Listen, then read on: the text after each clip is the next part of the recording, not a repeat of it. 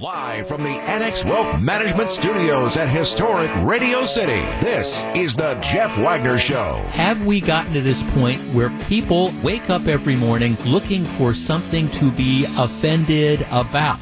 I live in this place called the real world, and I understand what is going to happen. Her story is I was trying to scare him away. At the same time, she shot him point blank in the face. Okay, that's not exactly a warning shot. The AccuNet Mortgage Talk and Text line is open now. Give Jeff a call at 855 616 1620. Coming up next, Squirrel. And now, WTMJ's Jeff Wagner. Good afternoon, Wisconsin. Welcome to the show. Okay, Erik Bilstad, before you leave.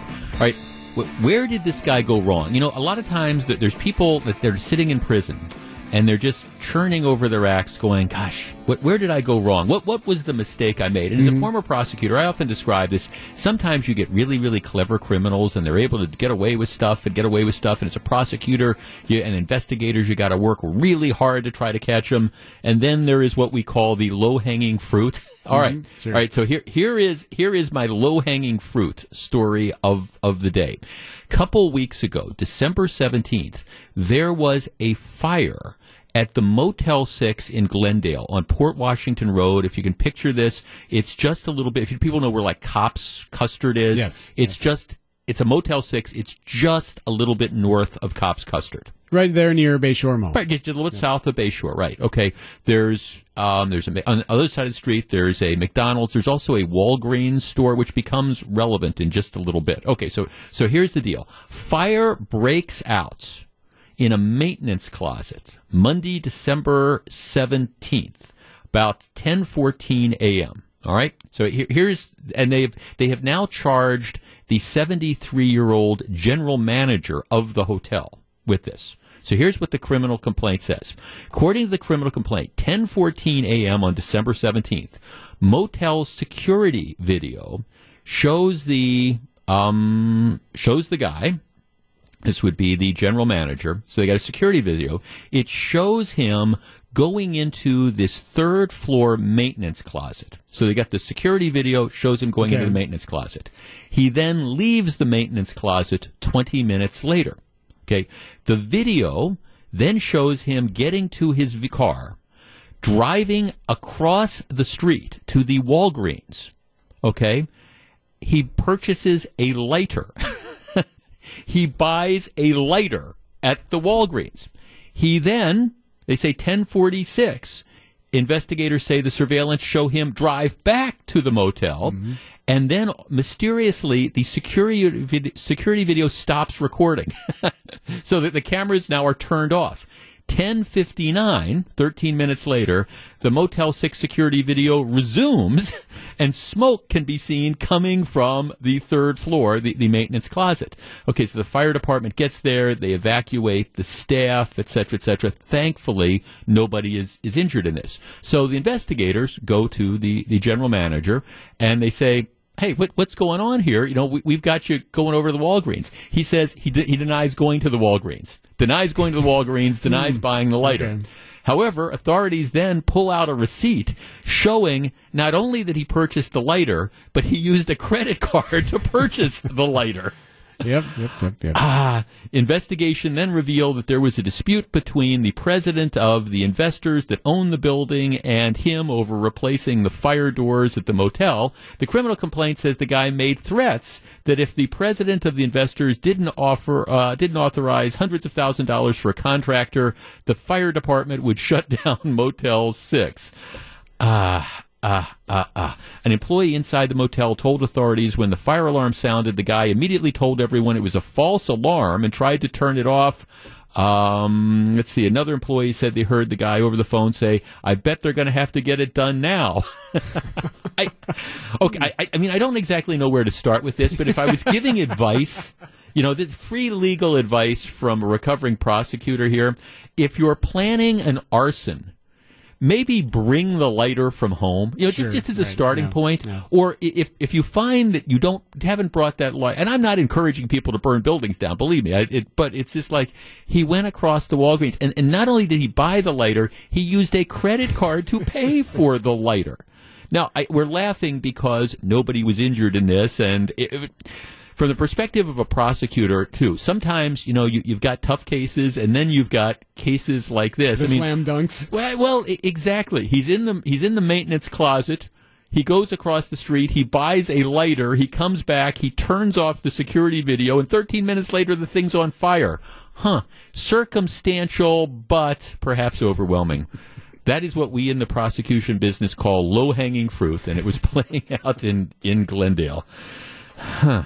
And thankfully, I mean, the, the nice part, the good part of the story is that nobody was injured. But my gosh, my gosh. Hey, as a follow up to something we talked a little bit about yesterday, and this is not a surprise. I think um, after you had this this plane that crashed shortly after takeoff from Tehran the, the other night, a couple hours after Iran sent those missiles and blew up the hangar at the, the U.S. base. Um, and initially, some people were saying, okay, is this another repeat of, of Boeing's problems? And, and of course, this particular plane, a Boeing 737, was not one of those planes that had had the problems. This was not a, a Boeing 737 MAX. It had just been inspected two days before the plane crash, which killed, what, 170 some people and things like that. It, it, it it did not look like a mechanical failure problem. It did not look like a pilot error problem.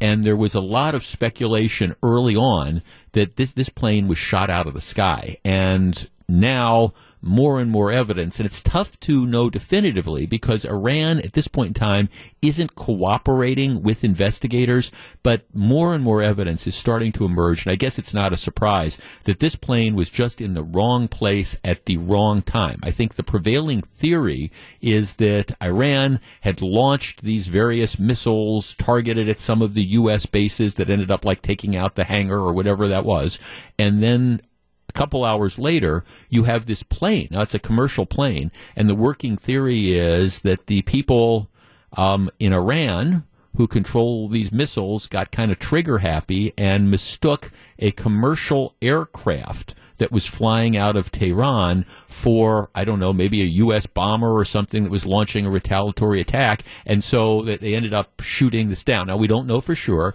and I don't know at what point in time it's ever going to be confirmed that uh, the Iranian the Iranian talking point at this point in time says, "Oh, we we think that the engine caught on fire and the plane was trying to return."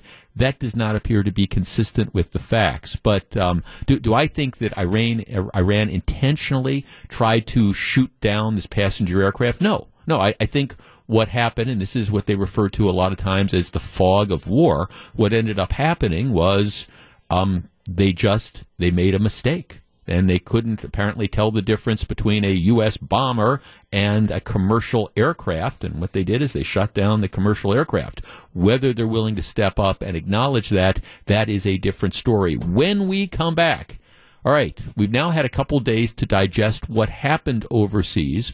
There's a poll out. Well, the headline on the poll says that uh, the killing of this terrorist made the U.S. less safe. We will discuss. Stick around. You're listening to Jeff Wagner on WTMJ.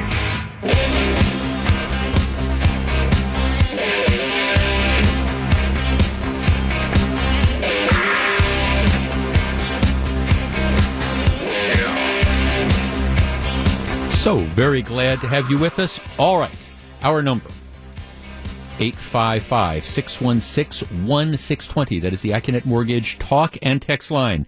New poll out today says that Americans, by a margin of more than two to one, say the killing of Iranian General Qasem Soleimani made the United States less safe. A majority of those surveyed, 52 to 34, called President Trump's behavior with Iran reckless. Right? Interestingly, Wall Street Journal today has an editorial Tehran's retaliation, Trump's reply. Maybe the apocalypse isn't upon us after all. The lesson after Iran's missile strike on U.S. bases in Iraq early Wednesday is that deterrence seems to be working. More than a dozen ballistic missiles hit two U.S. bases in northern and western Iraq, but no Americans or Iraqis were killed in the attack. Iraq says Iran gave advance warning, so U.S. and Iraqi troops had time to disperse or seek shelter. Iran has made advances in missile targeting, as we learned in the attack, yet this time the missiles seem not to have been precise. All of this suggests that Iran tried to make a show of hitting back at the U.S. for the killing of their terror chief while trying to avoid killing Americans. All right. Our number, again, 855 616 1620. That's the Accunet Mortgage talk and text line. Things, I understand, in the immediate aftermath of these attacks, the question was all right, are we looking at World War III? Now, a couple days later, given the attacks, given the response, it appears everybody has stepped back from the brink. President Trump has sent a message indicating that, you know, he's done with appeasement. But let's tee this up. All right has this killing made the U.S. less safe? And was this reckless? Was this reckless? My answer is no, it hasn't made the U.S. less safe. And, I mean, reckless, reckless like a fox would be my, my guess here. What you have is after years of appeasement, you have the U.S. taking a defined military action which took out a major target, somebody responsible for the deaths of lots of Americans and lots of Israelis over the years. We've made a statement. The response by Iran at this point in time has been to blow up an aircraft hangar after giving us advance notice that was happening, and now everybody stepped back. Right, how, how is that reckless, and how does that make things more dangerous? If anything, the president has now sent this message saying that he is willing to use appropriate military force when he feels it is appropriate. All right. Reckless? More dangerous? Poll says yes. What do you think? Let's start with Bernie in Chicago. Hi, Bernie. Hey, go Packers! Go Pack Go. We root for the Bears. Uh, no, we root for the Packers because we don't have a team here in Chicago. what do you, Is that fair? That that's well. Okay. I'm I don't want to go down that route, but go Pack Go. What do you think about this? Is it more? Yeah. Is the world more Uh, reckless? I think. uh, What's the poll size? Why don't you tell us how many people were in the poll? 1,600? And that's fair because what they talked to twenty people or two hundred or twenty thousand. 1,005 adults. Okay, and that's supposed to represent 320 million of us? Yeah. I don't think so. well, I also because think I know if you talk to people in Midtown Manhattan, which is 95% Democrat, and I say Democrat, they're going to say that. But let's talk to the whole nation as a whole, and I guarantee you it's more than 34%. Well. I, I would see Bernie, and here, here here's the other thing. I, I think you have to look at the timing of the poll.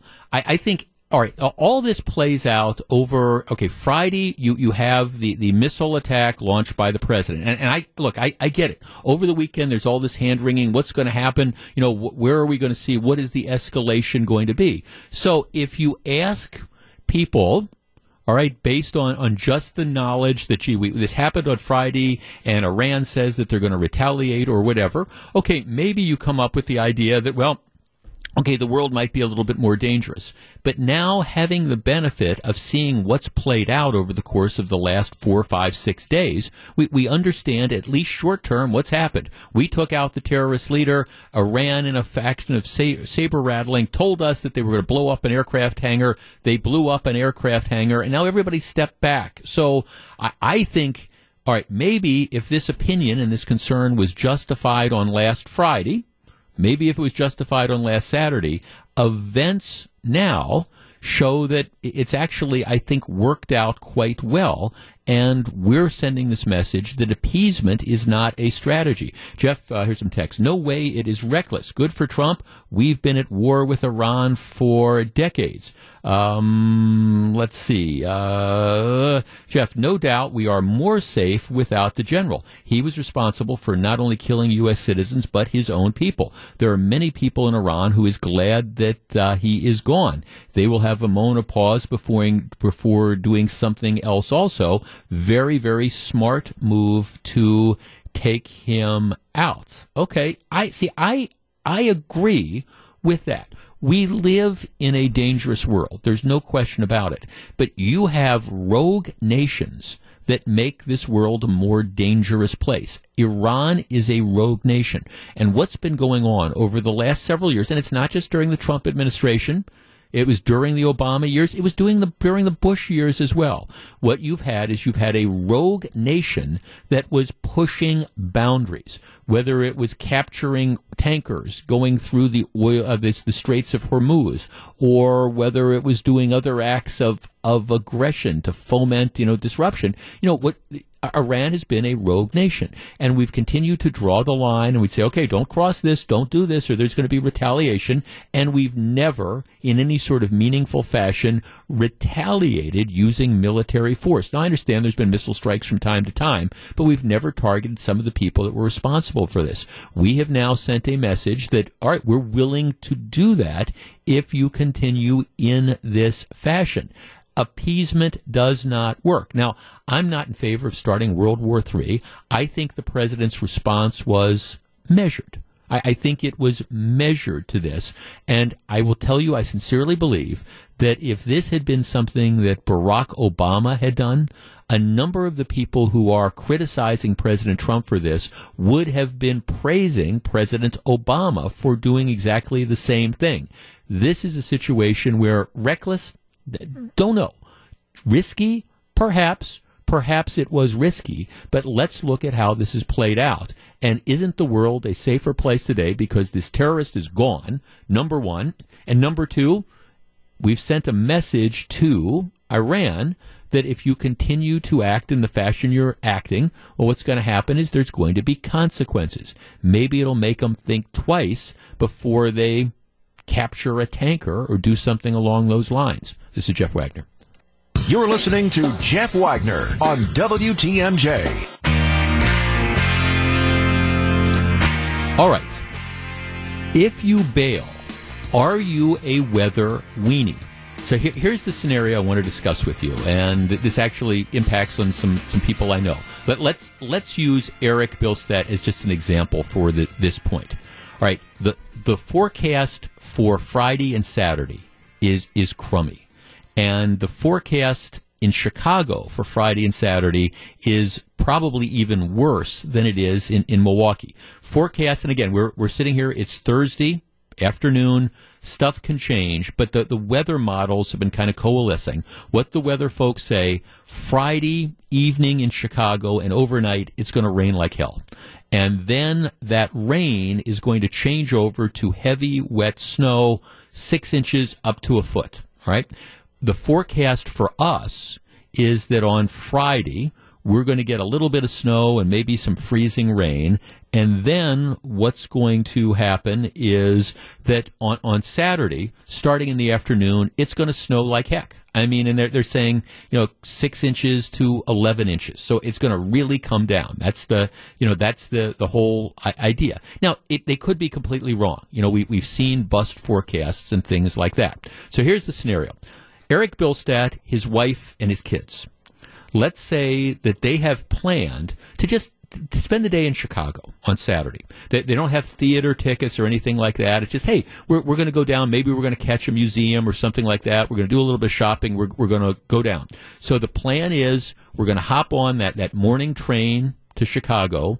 We're going to go down to Chicago. We're going to spend the day in Chicago, have dinner, and then we're going to come back about on that eight o'clock train or something like this right? Now, the forecast suggests that, again, driving rain, heavy wind, and then train translating into snow. And then when you get back up here, really heavy snow. Here is my question. We don't know whether that's going to happen or not. But if you're sitting here on Thursday, all right, do, do you go ahead? Do you cancel your plans? Do you say, you know, it's not like I've got uh, tickets to a Bulls game, or it's not like I've got tickets to see Hamilton. it's something that you can do any weekend. Do you do you go down? Do you do it?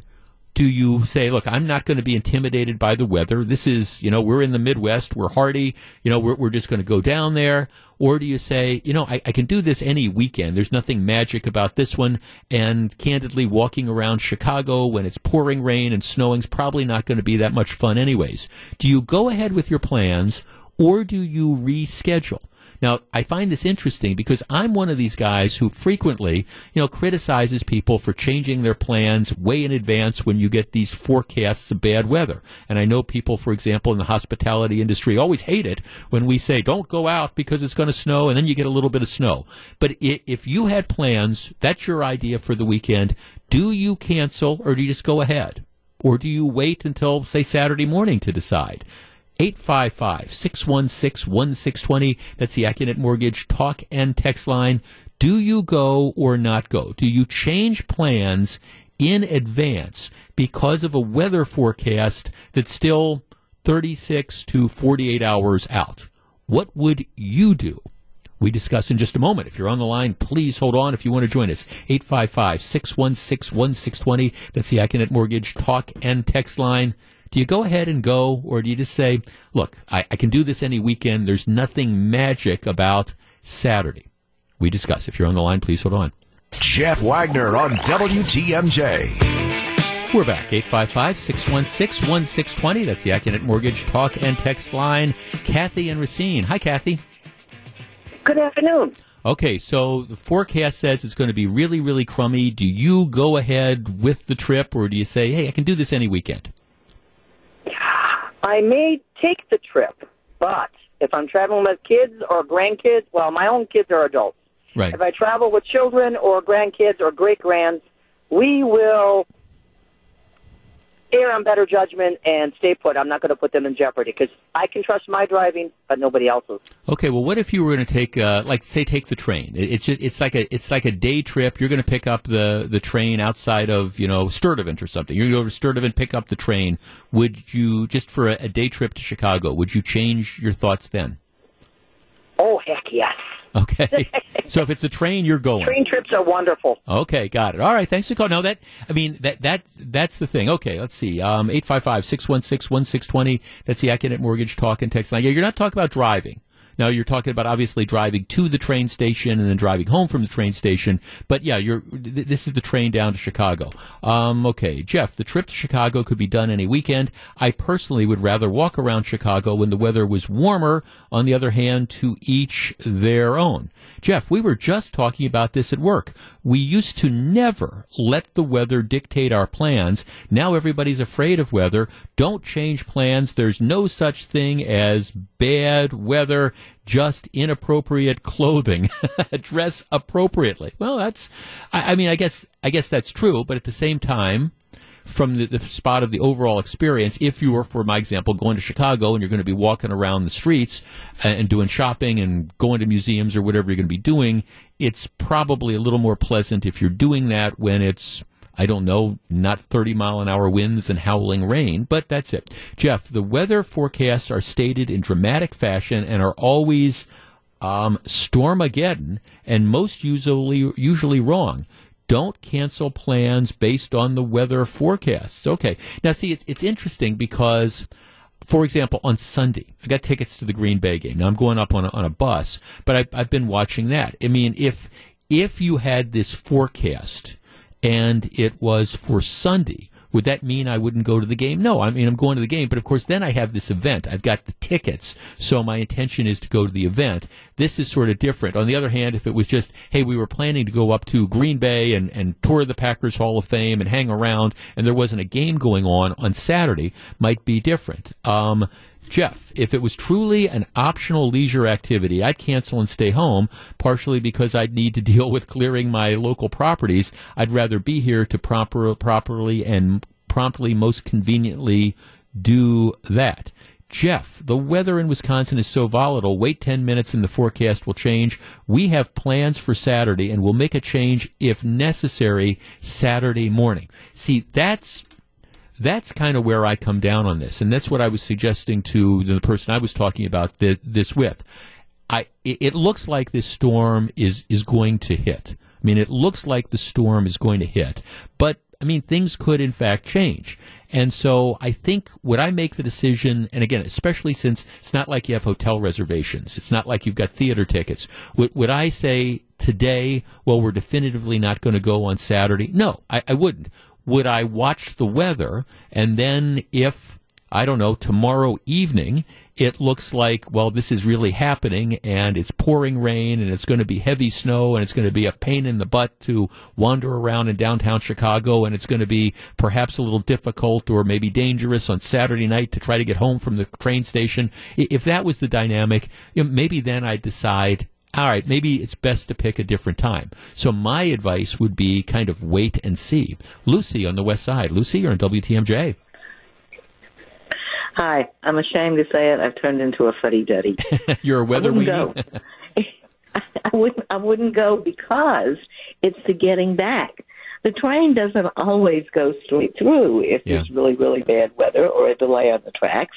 The roads between here and Chicago are even in the best of times have turned into a nightmare because of the construction project. Then when you get back to Milwaukee, if this forecast is accurate, and I know that's a big if, right. you got to contend with the city streets Right. getting home. It's the city streets, and then when you get home, say at two in the morning or midnight, it will have been snowing, and you've got to face if you if you have a walk to shovel or a Yep. driveway. What the heck are you going to do about getting your car up and getting you safely in the house? Yeah. Maybe you can shovel the next day, but it just sounds like a nightmare for a couple of hours of Yeah, fun. yeah, that right. Well, that's I mean, and that is the variable. Plus, you raise the question. I mean, sometimes they do cancel the trains in bad weather and stuff like that. So, I mean, if it does, if it does hit badly, and you're planning on coming back on that eight o'clock train, well, you might end up spending the night in Chicago or or whatever. Yeah, I, in the train station. Uh, in yeah. the train station. I've done that. Uh, yeah, I've, Okay. I've never. Okay, thanks for calling. I've never spent the night in a train station. I have. I've spent the night in bus stations, and I've certainly spent the night in airports. Yeah, I guess I, I would. And when I was discussing this with somebody, I was saying, you know, I, I, I would be reluctant. I, look, I'm one of these guys that argues you don't cancel stuff based on predictions of the weather but you, you watch the weather, you watch and you wait and you see what's going to happen. And then if it does appear that it's happening and, and you don't have to go out, well, then I say, okay, maybe, maybe you, you don't have to go out. So Uh, if, if by tomorrow afternoon they're saying, yeah, we've got this bullseye on ourselves and this is what the scenario is going to be. And yes, it's going to be miserable. The other thing is, I mean, from an enjoyment perspective, I, I don't want to be walking around when it's pouring rain and then it's going to change over to heavy snow. That's just no fun for me. Other people are perhaps more adventurous. We will see how this forecast pans out. This is Jeff Wagner.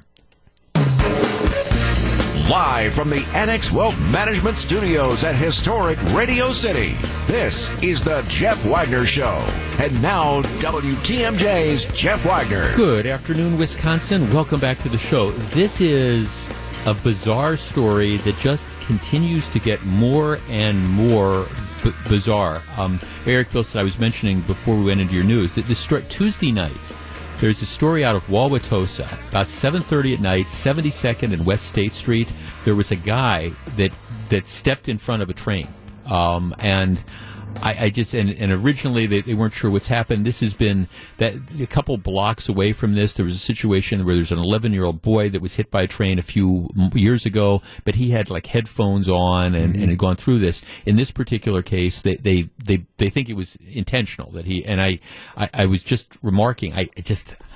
I, I cannot imagine stepping in front of a train. What that must be like. It's just. Oh my gosh! I, I mean, if, Oh. I, just, but, but anyhow, so that, that was the bizarre story. But now the Journal Sentinel has a story posted online. It's even more bizarre. The guy, the, the man who killed himself, and that's the theory that they are working under, that he was, he had been charged back in 1987 with murdering his wife and his two small children. He had been found guilty uh, by reason of mental disease. So, um, you know, insane. That's the insanity defense. Now, they, they've changed it over the years, but he was found insane. He spent 16 years in a state mental hospital and then apparently was able to convince a judge that he was well enough to return to the community. So sometime around 2003, he was, you know, released back into the community. Apparently, he was working as a volunteer at a at a at a church facility and things like and that. beloved. Yeah. at that church now, facility. Now, after he was released in 2003, his release was briefly revoked in 2010 when he was accused of slapping a woman and pulling her hair and showing her a knife. So he went back in, and then they released him again in March of 2011. But yeah, he he was a volunteer at one of these the churches downtown and stuff, and um, they, they thought he had gotten past it. I'm just I, I, I don't know what else to say other than I, obviously he wasn't able to shake his demons, Right, and right. it's just. But it's you you almost had to figure that there was something else going on when you when you hear somebody steps in front of a, a train. Right, yep.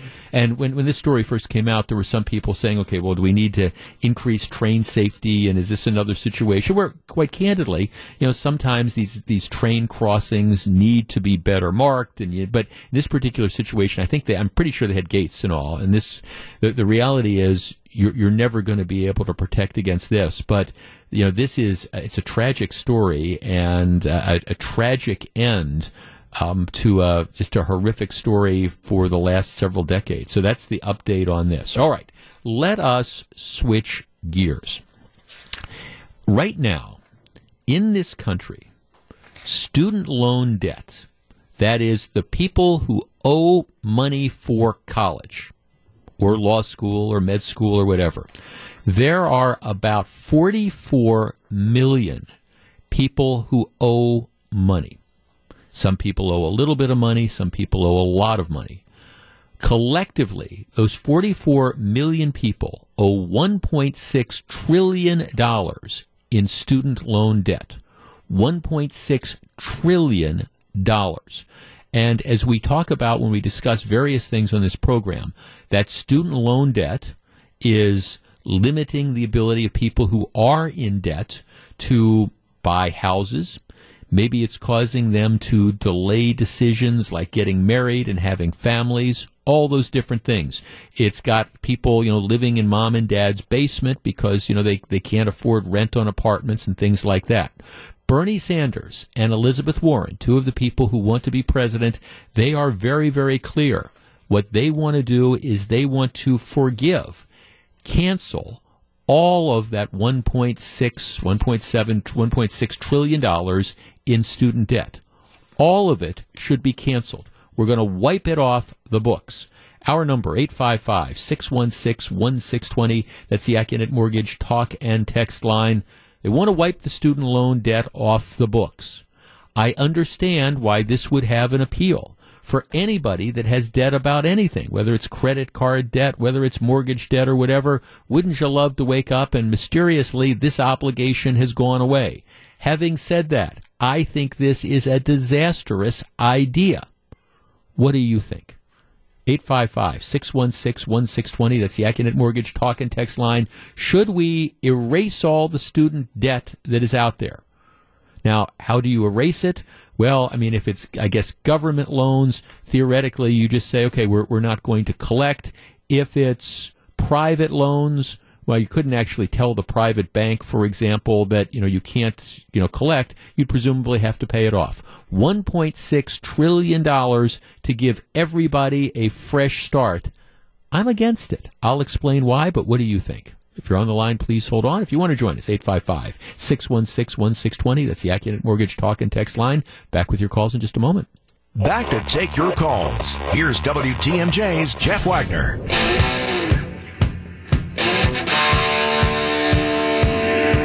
855 616 1620. That's the Accunet Mortgage Talk and Text line. Bernie Sanders, Elizabeth Warren, and others say we've got 1.6 T as in trillion dollars in student debts. It is being, it's crippling the ability of people who have this debt to get on with their lives. We should forgive it. We should walk away from it. We should have the taxpayers essentially eat those costs. Is this a good idea? Let's start with Gary in Oconomowoc. Hi, Gary. Hi, how are you doing? Good. What do you think? Well, I think everybody's taking these loans out to try and better themselves. I don't think most of them are looking for a free handout, but I think what the government could do is eliminate the interest on all of it so that these people have a chance to actually eventually pay it off. And if you want to go a little further, I'd say cut it, whatever their loan is, take 25% off.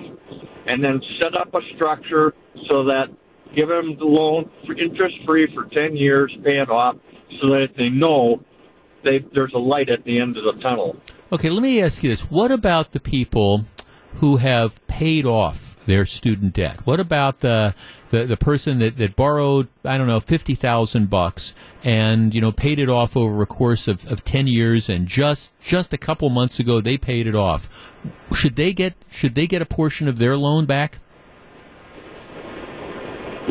I don't know. That's a tough one. That that that's the hard part with this, Jeff. That everybody who already did this, they did. They held up their end of the responsibility. Yeah. No, that, thanks. So- no, thanks to See that that's. I mean, I, I mean, I guess that that is that is my question. If you focus on all right, people that have active student debt now, what about what about the people who uh, again have have paid off their, their student loans?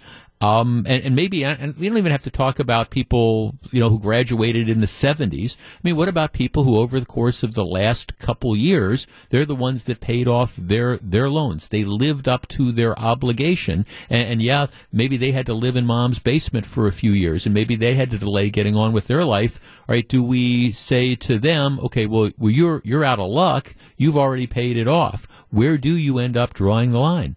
Let's talk to Dan in Port Washington. Hi, Dan. Hi, Jeff. How are you? Good. What do you think? Okay, uh, I think they should not do it uh, because once they do this, it'll become a more of a cascading effect for debt forgiveness or what's called a jubilee. Um, I believe I've actually presented to a couple senators now to move it forward to number one, do bankruptcy law revision to say to allow those in very desperate need to go ahead and file for bankruptcy to eliminate it. Oh, by the way, they'll have a 10 year penalty for doing so. And so they will be reminded for 10 years what they just did. And then the second thing is I want to uh, have a new revenue code, 401S. That stands for student loan. Here we go. Everybody's fighting for good employees. How about those employees with debt? So my suggestion is any employer on a voluntary basis can help a student in the first five years of employment to go dollar for dollar to pay off the student loan with a provision.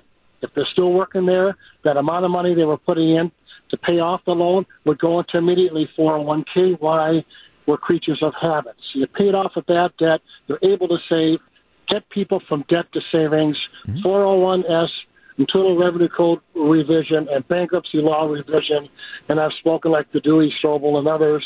We've got to get off our fat butt. And Duey actually says, I like your idea because it's voluntary, and all private employers are fighting for good employees. So Yeah, I those had- are my two ideas. Yeah, Dan, and I, I got I got to think through the, the, the student loan thing. And look, don't get me wrong on this because I recognize that this is I recognize this is a problem, and there's there, there's a lot of blame to go around on this, including colleges that have raised fees and tuition costs you know, going through the roof, and people who just, I don't think, fully realized, hey, this is great. I want to go to college, so I'm going to borrow this money without really recognizing that there was going to be a day of reckoning at, at some point in time.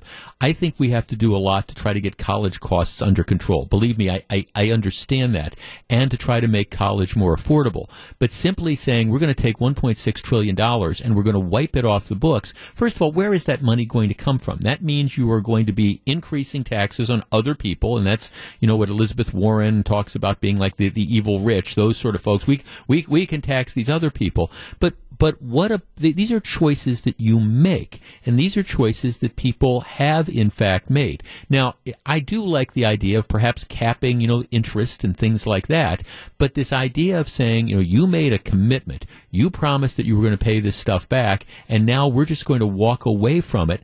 I don't believe that that's right. Hey, by the way, then what do you say to the people who made the decision, for example, I don't know, five or six years ago, I got out of high school and I decided that I- didn't want to go into debt. So what I was going to do is I worked, I wanted to go to college, so rather than borrow money to go to college, I worked three jobs and I did all this type of stuff. And, and now you're telling me that if I had simply taken the easier route and borrowed a bunch of money, um, now you're going to pick up the tab for that? I, that would have been the choice. How is that fair to that person?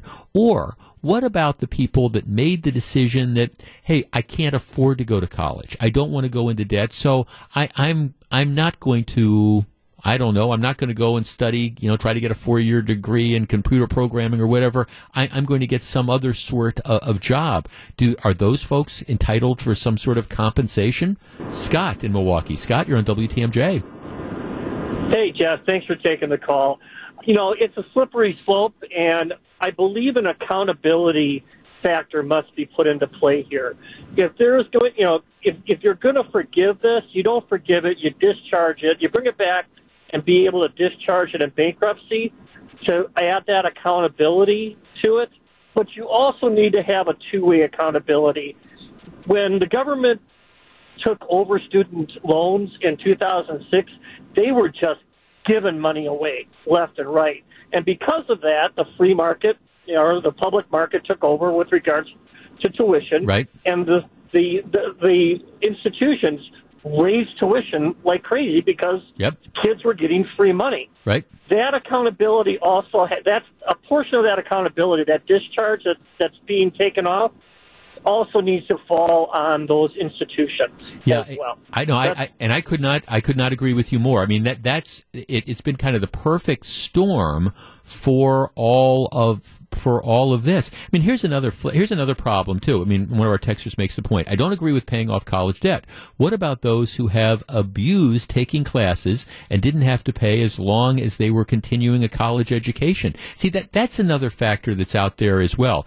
If we're essentially going to say this is going to be free or you're not going to be accountable, what about the people who I don't know went to college for a couple years, didn't get a degree, didn't work really hard? Now I understand that that's not everybody, but that's some people, and, and now the idea is, okay, well, we're, we're going to give you essentially a, a free ride. No, I, I think there's a lot of blame to go around and throwing around the money and the ideas that not going to be accountability. I, I understand you can blame the you can blame the federal government for making the loans too easy. You can blame the colleges for not being honest with people about what the job market, for example, is going to look like when, when you get out of school. Yeah, it's going to cost you, you know, eighty thousand dollars, and you're going into a field where there, there's not going to be any jobs. I, I think that's a valid concern. Look, I see that with with the law. The truth is mean, uh, can good lawyers always make money? Yes, good lawyers can always make money, but the legal market is brutal nowadays. It's just absolutely brutal.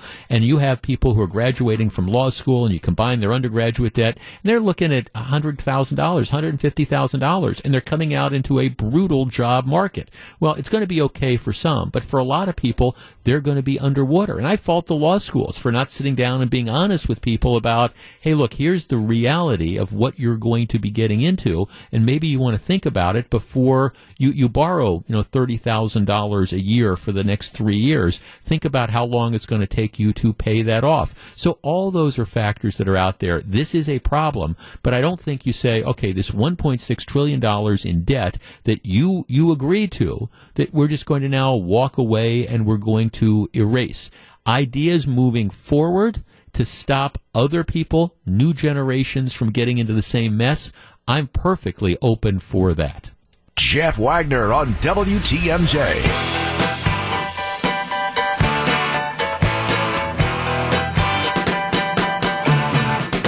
I love the planet as well as the next guy, but I'm not hopping on this new trend.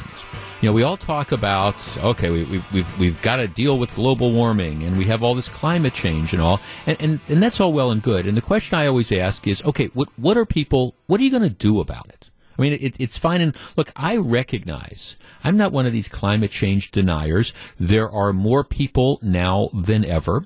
You have a number of countries that are becoming more industrialized. And as a result of that, yes, I, I mean, I think globally, a carbon footprint is, is increasing. So I, I, accept that as a notion. But my question then is, okay, what, what are people going to do about this? And are you willing to change your, your lifestyle? I, I've been, I made a point of this. I've been, I've been watching over, over the Christmas break and I'm winding down. I've been watching uh, binge watching all the TV, the CV, the shows of The West Wing, right? The the old political drama, and I've, I've got about three more episodes to go. I'll probably finish it up tonight. But in the last episode, the last season, there's a presidential race, and they're just showing the candidates for president, and they're they're flying all over, and they're on these planes, and they're going back and forth, and okay, we're in Houston now, and we're going to change gears. Now we're going to be in Los Angeles, and then we're going to fly back across to Washington, spending all these time on planes, flying all over, and, and that that's all well and good and it's a convenience and it gets where you want to be, but it really increases your carbon footprint.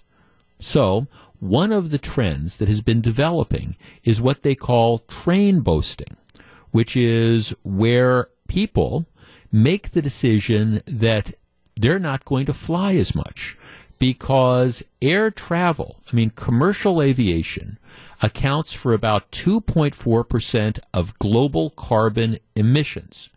And they expect that, however, to grow consistently. And so, as a result, what they're saying is moving forward, they expect the number of passengers is going to dramatically increase. And they think in the next 10 or years, 15 years, aviation could account for up to a quarter of the global carbon budget.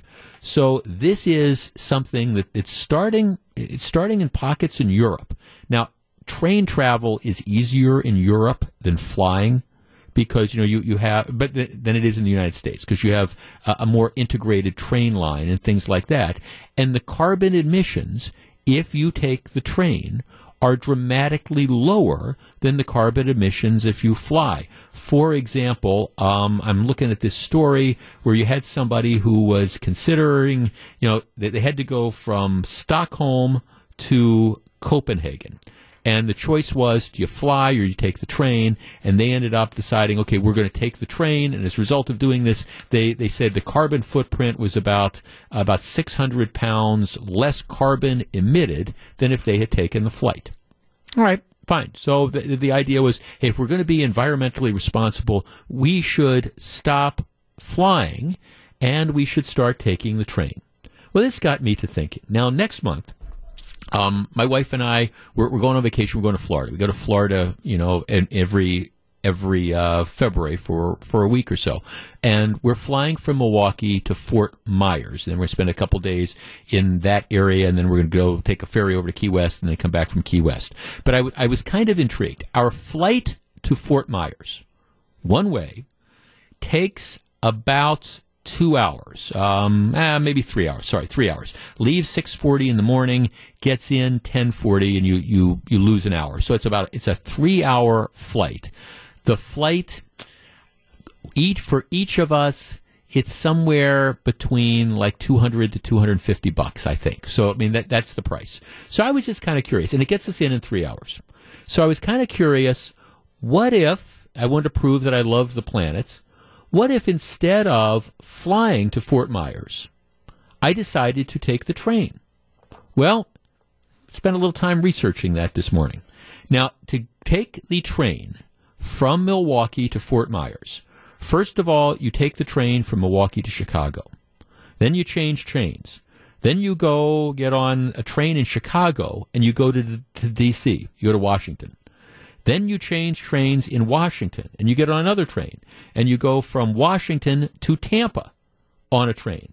Then you get off the train in Tampa and they don't have train service between Fort Myers and Tampa. So what you do is you get on a bus and the bus takes you to Fort Myers. So to get to Fort Myers, it's Milwaukee to Chicago, Chicago to DC, DC to Tampa, and then a bus to Fort Myers. The plane takes three hours. Gru, would you like to guess how many hours this train trip from Milwaukee to Fort Myers would take? Mm, it's got to be inconvenient. So let's say 15. 52. Oh. 52 hours. Yes, it's it's 2 days. It's more than 2 days. That's more than 15. It's more than 15. 52 hours to get there. I mean, all the different trains, and that that does include, I think, the downtime of waiting from one train to another. But you, you get the idea. Fifty-two hours. It's over two days to get there. All right. So the, the cost, like I say, that our, our plane tickets, one way, somewhere in the neighborhood of 200, 250 bucks. Uh, the best price I could find on on Amtrak was about two hundred and twenty dollars. But you could easily it, and that that's not a sleeping car or anything. That's just Okay, you, you've got that. So the the plane, it's comparable. It's about the same. You know, there were some tickets that were more expensive. There were some that's less, but it's it's about the same. The big difference is it's 52 hours versus three hours.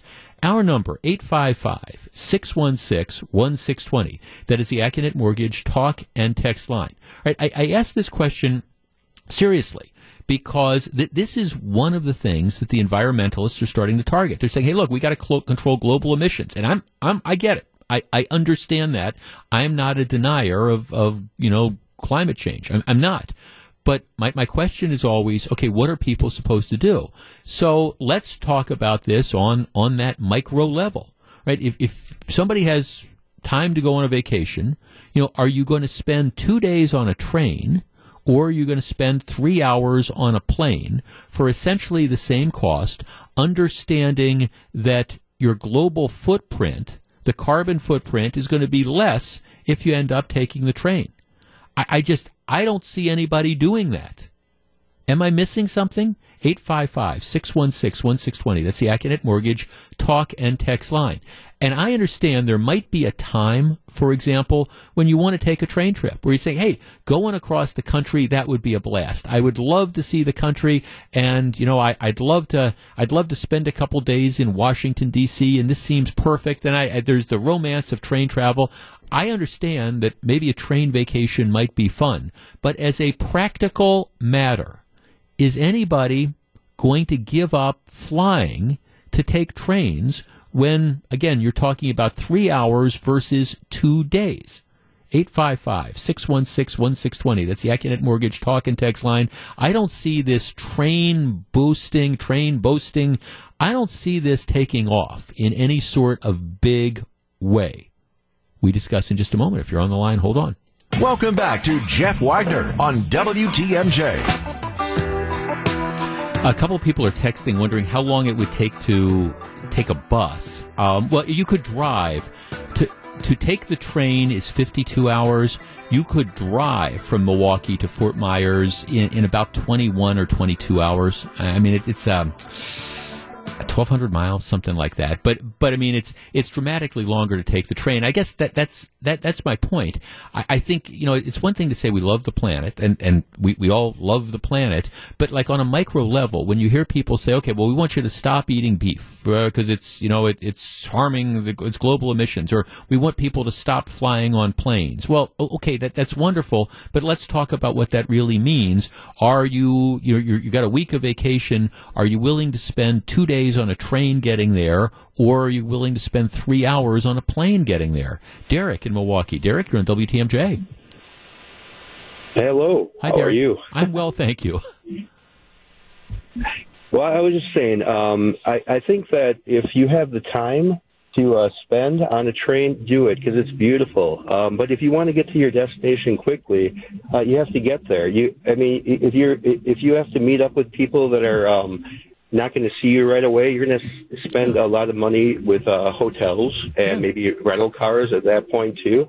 But how I look at it is, um, if you've got the time, do it. Um, I would say get a sleeper car actually, and right. spend two hundred bucks more, because then you get all your meals paid. Sure. But at the same time, um, Amtrak's always had a monopoly, and we never put in our high speed rails in this country and we, we probably can't do it now nowadays with um um I mean with private land, private. I mean we'd have to go over a lot of things now. We should have done that like maybe 50 years ago. Right. So I don't think high speed rail is the way. Well, I mean, um, I don't mean to right, right, the time. Right. No, thanks for no. See, and I guess that that's just kind of my my point. I it, we we have all these kind of pie in the sky out in in my opening. You know that we use to start off our program. It says I live in this real world, and I've been I've been seeing this phenomenon. Oh, we we've got too many people that are flying around. You know that's one of the things you always use to mock some of these celebrities. They talk about oh we we have to climate change, and then they're flying in their private jets. Well, there there is a degree of truth to that. I mean, there there is a degree of truth to that.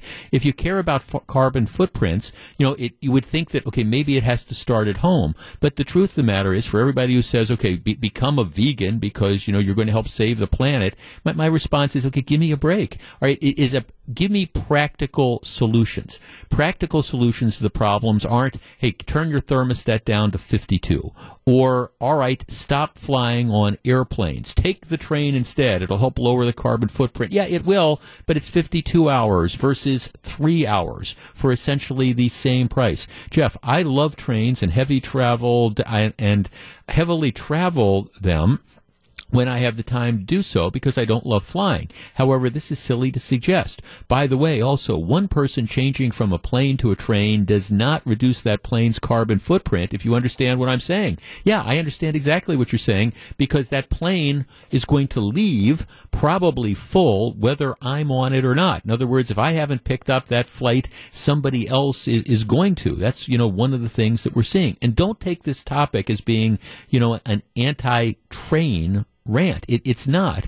It's just th- these ideas that are being thrown around are just not practical. Jeff, I take the plane anytime. Uh, plus, don't the environmentalists realize that trains burn dirty diesel fuel and spout all sorts of soot along their routes? Well, again, they have that carbon footprint as well, but it's less than the airplanes and things like that. But I tell you, I'm not going to be guilted into not flying, you know, on, on airplanes. And I don't think most of us are going to be guilted into that. And I'm not going to be guilted into, you know, giving up um, my my my meat.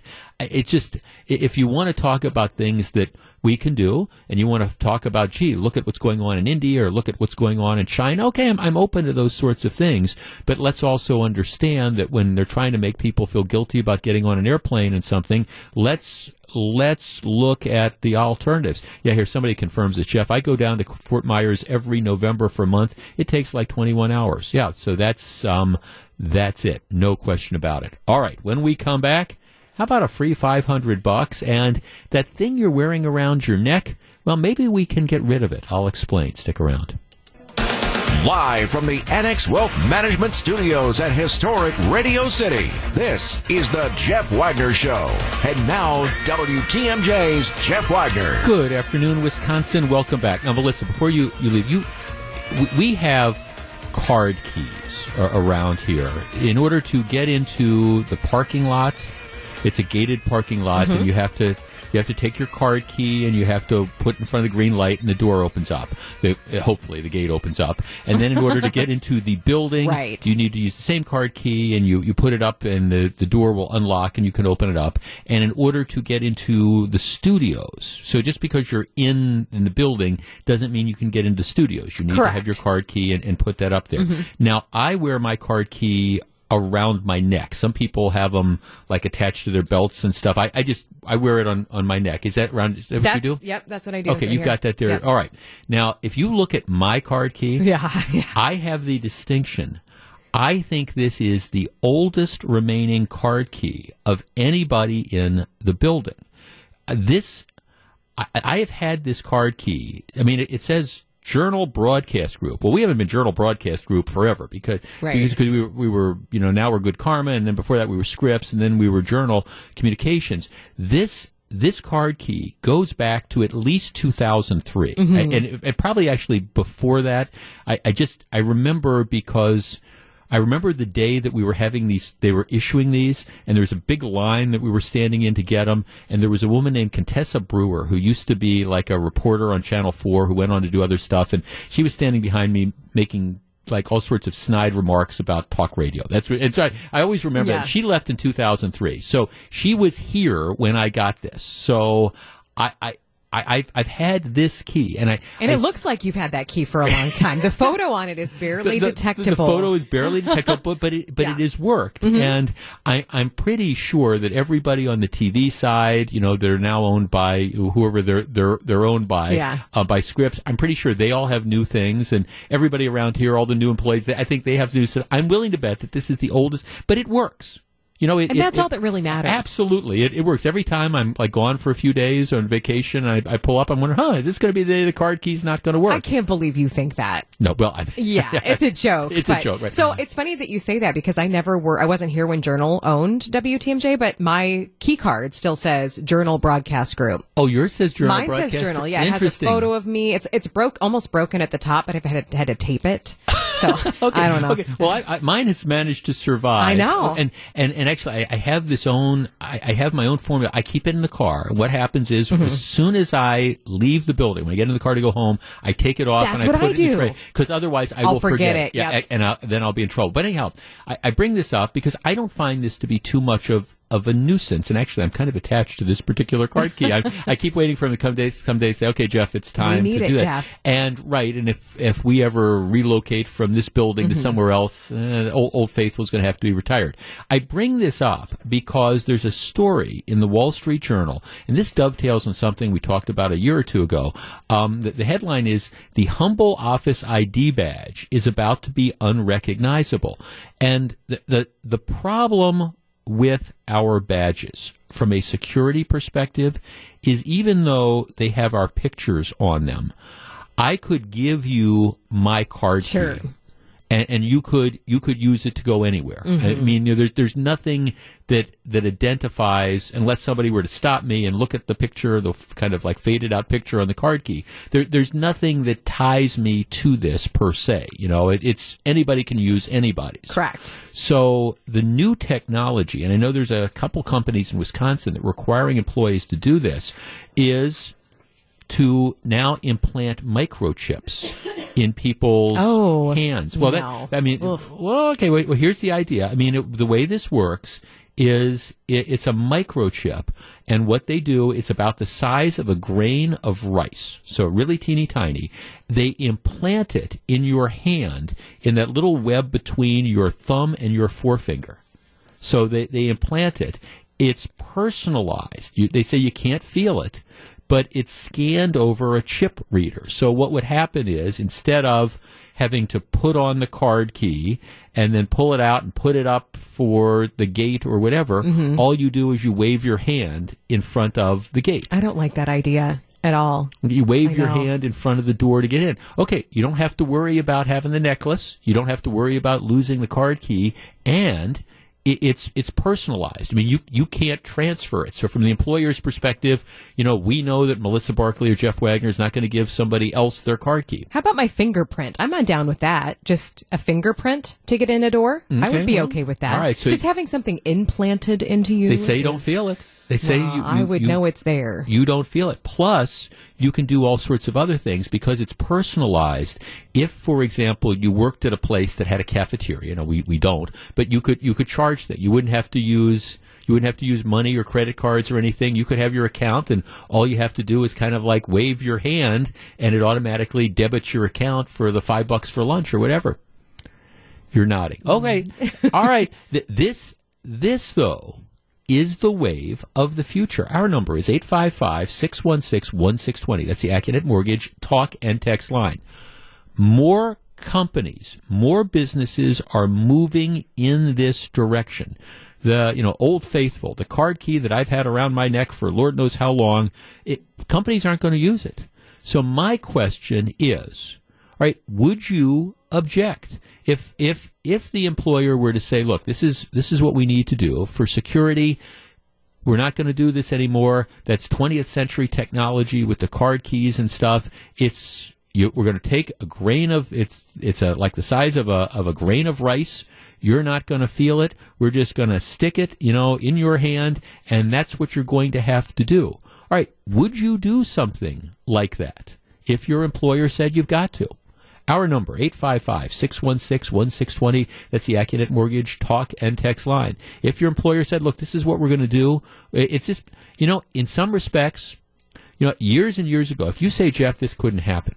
Well, I mean, years and years ago, actually not that many years ago, you, employers either didn't have, for example, direct deposit, or if they had direct deposit, it was optional.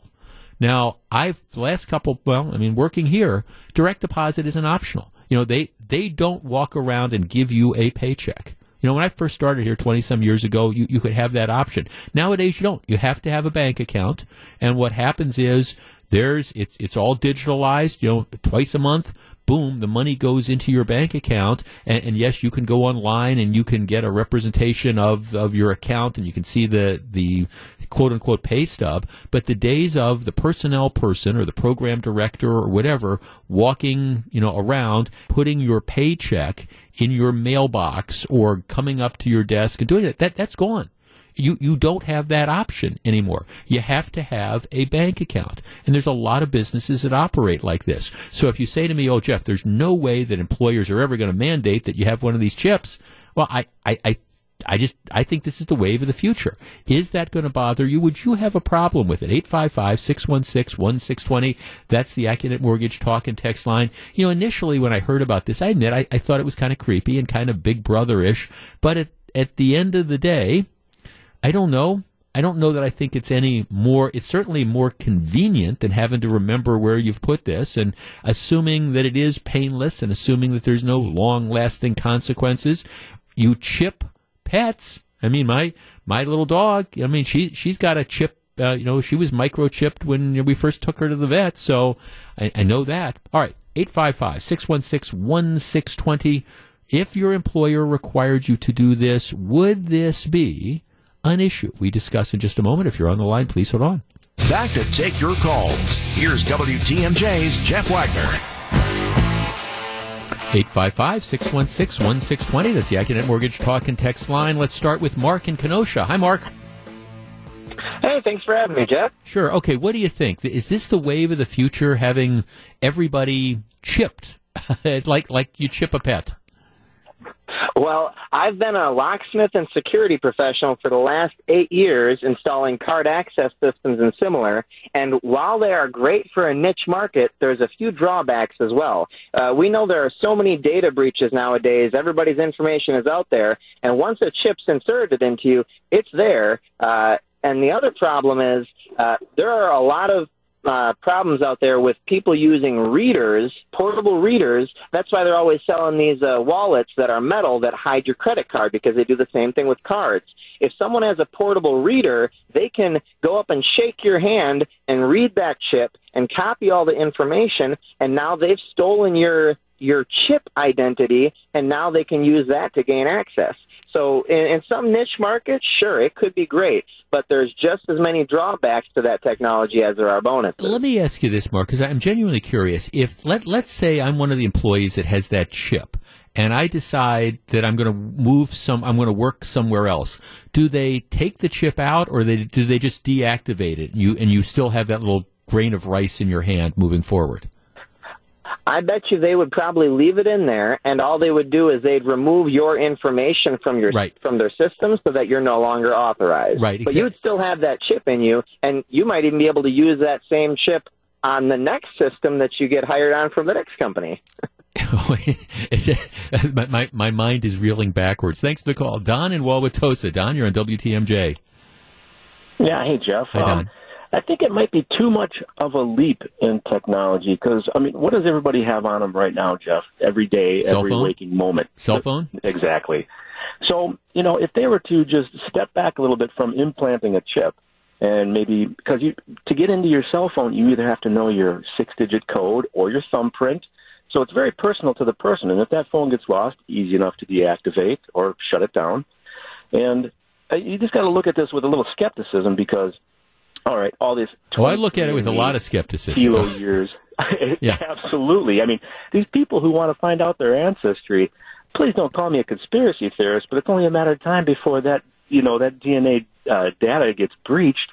And, uh, you know, pharmaceuticals or, or insurance companies look at your genetic history and ancestry and say, yeah, no. Well, okay, but let's let's let's okay. Th- let us assume that the the chip really has the same information that is on my, my card key. It's not it's not per, it's not doesn't have social security number or whatever. It's just that this is the whatever the code is that's assigned to me to get in. I mean, I don't think it. This doesn't just because you have this card key doesn't give somebody Mhm. access to you know all my my personal records or anything like that. Right, right, So I, I guess right, if that if that's the case, why why is the chip worse than the card key?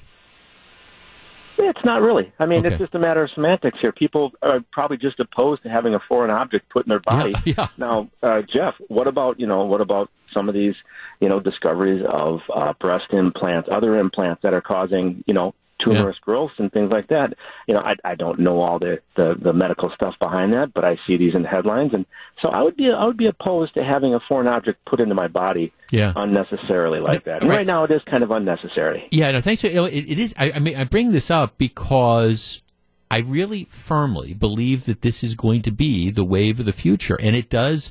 It does to me raise these issues about you know the whole idea of privacy.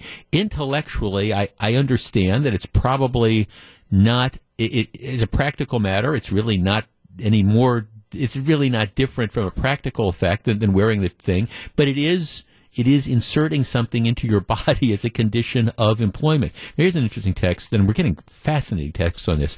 Ocular readers can cause seizures. Hand geometry readers and fingerprint readers are not 100% reliable. You see, that would, on the fingerprint thing, that's part of my concern, because if, if anybody has, for example, a, the, either a phone or a laptop that's got the, the fingerprint reader, sometimes because stuff gets smudged or whatever, I sometimes th- those just don't work. I'm not saying that the, the technology is bad. It's just there's a problem there. Th- anyways, the texture continues. Chip readers are 100%. They're easy to install. They're painless.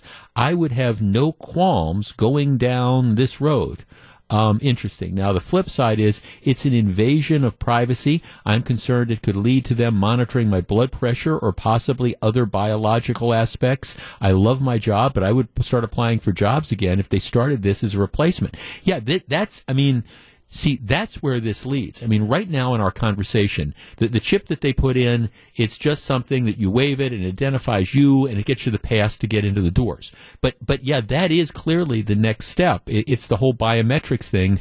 You know, you, you implant this and it measures the number of steps you take and you could probably do something that measures your blood pressure and all those type of things. And then should the company have the right to monitor it? I bring this up because I understand that this sounds like, again, that this is all sort of pie in the sky and it's brave new world and all those sort of things. But for people who dismiss it, just remember, not that long ago, you know, you didn't have to. You, you got you got your physical paychecks. Now all automated. You know, it's all you know direct deposit. At least at many many companies. Don't be surprised if you see this in more and more places. This is Jeff Wagner.